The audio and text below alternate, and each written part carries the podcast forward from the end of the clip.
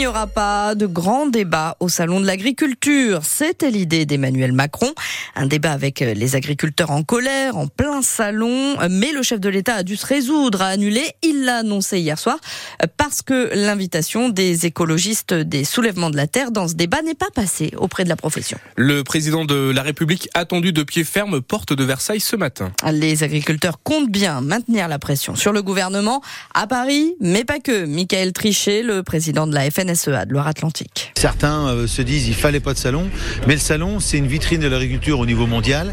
C'est aussi des collègues, disons éleveurs euh, du monde végétal qui ont travaillé pendant une année et qui vont présenter leurs produits, leurs concepts, qui vont faire si du commerce.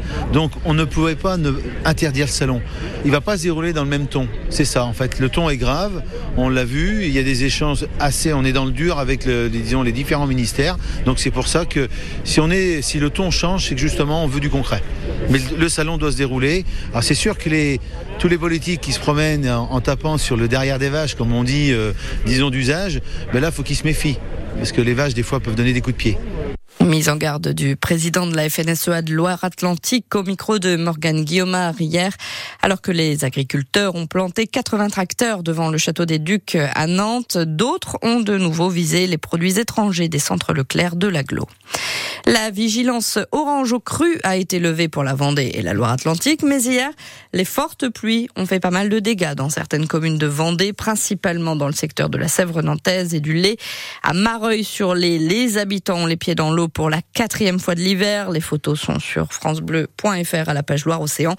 Euh, près de Fontenay-le-Comte, le bourg de Nieul-sur-Lotise a été inondé aussi. Et puis si on remonte vers le nord, côté Sèvre nantaise, on relève des débordements dans le secteur de Saint-Mesmin près de Pouzauges, à Saint-Laurent-sur-Sèvre, mais aussi à La Roche-sur-Yon, dans les lieux dits de la commune. Il y a deux ans, jour pour jour, l'armée russe pénétrait en Ukraine. Date anniversaire bien triste pour tous ces enfants de la guerre nés aux alentours euh, du 24 février 2022, comme le petit Marc qui a deux ans. Vous l'aviez rencontré l'année dernière déjà à Kiev, Agathe Mahue. Et là, vous avez retrouvé sa famille, mais cette fois loin de la capitale ukrainienne. Yulia ne supportait plus la menace des missiles sur Kiev. Euh, non, je pouvais plus. Elle est donc revenue vivre chez son papa en pleine campagne avec son fils Marc. Plongé dans un grand livre de géographie, il aura deux ans dans quelques jours. Lui, par exemple, il connaît pas la vie normale. Toute sa vie, euh, ces deux années, il a passé en guerre. Est-ce que j'ai planète? Vous lui parlez en ukrainien ou en russe? Euh, En ukrainien. Le russe, c'est une langue inutile. Il peut parler anglais, il peut parler français, il y a beaucoup de choix. Chinois, je m'en fous. Mais jamais russe Jamais. C'est la guerre euh, existentielle. Soit nous, soit eux. C'est notre faute. Notre faute des Ukrainiens. On voulait être amis avec le crocodile. Est-ce que c'est possible? Cinq jours, oui. Mais le sixième jour, il va te manger. Je, je vois pas la solution. Vous savez, ça n'existe pas. On va faire la guerre toujours. Ça veut dire que vous pouvez imaginer que votre petit garçon, Marc, un jour, il sera soldat pour l'Ukraine Oui, oui, j'imagine Marc qui va lutter pour l'indépendance de l'Ukraine.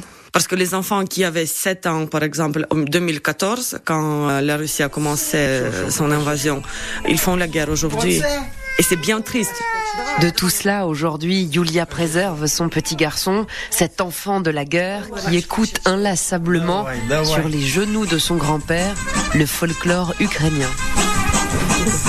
Le reportage en Ukraine d'Agathe Mahue. Aujourd'hui, nous accueillons en Loire-Atlantique environ 2500 Ukrainiens, chiffre qui est stable. Euh, depuis le début de l'année 3 à 10 nouveaux réfugiés en provenance d'Ukraine sont accueillis dans le département euh, par semaine. Grosse frayeur dans un immeuble HLM situé en face de l'hôpital de Saint-Nazaire. Neuf étages, un incendie qui se déclare euh, dans un appartement du 8e. Il est entièrement détruit.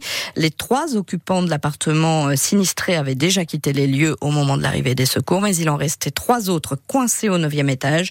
Ils sont restés au téléphone avec les pompiers qui les ont évacués. Euh, deux femmes âgées de 42 et 65 ans ont été transportées aux urgences de Saint-Nazaire. Les Canaris se déplacent à Lorient cet après-midi. Le premier de quatre matchs où le droit à l'erreur n'existe plus dans la course au maintien.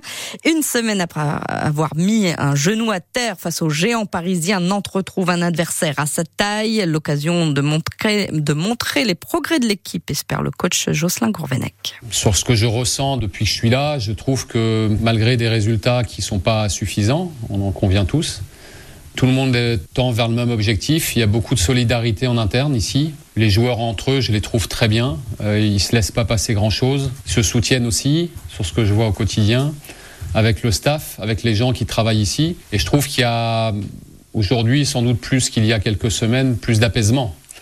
Et ces moments-là, on ne peut pas les passer avec de l'énervement dans tous les sens, des tensions dans tous les sens. Il faut être tonique, il faut être réactif, il faut être prêt au combat, parce que c'est de ça dont on parle. Mais je pense que l'apaisement dans un moment qui n'est pas facile, je pense que c'est un atout. Les Canaries face au Merlus, c'est à partir de 17h et on va le vivre ensemble, bien sûr, sur France Bleu Loire-Océan.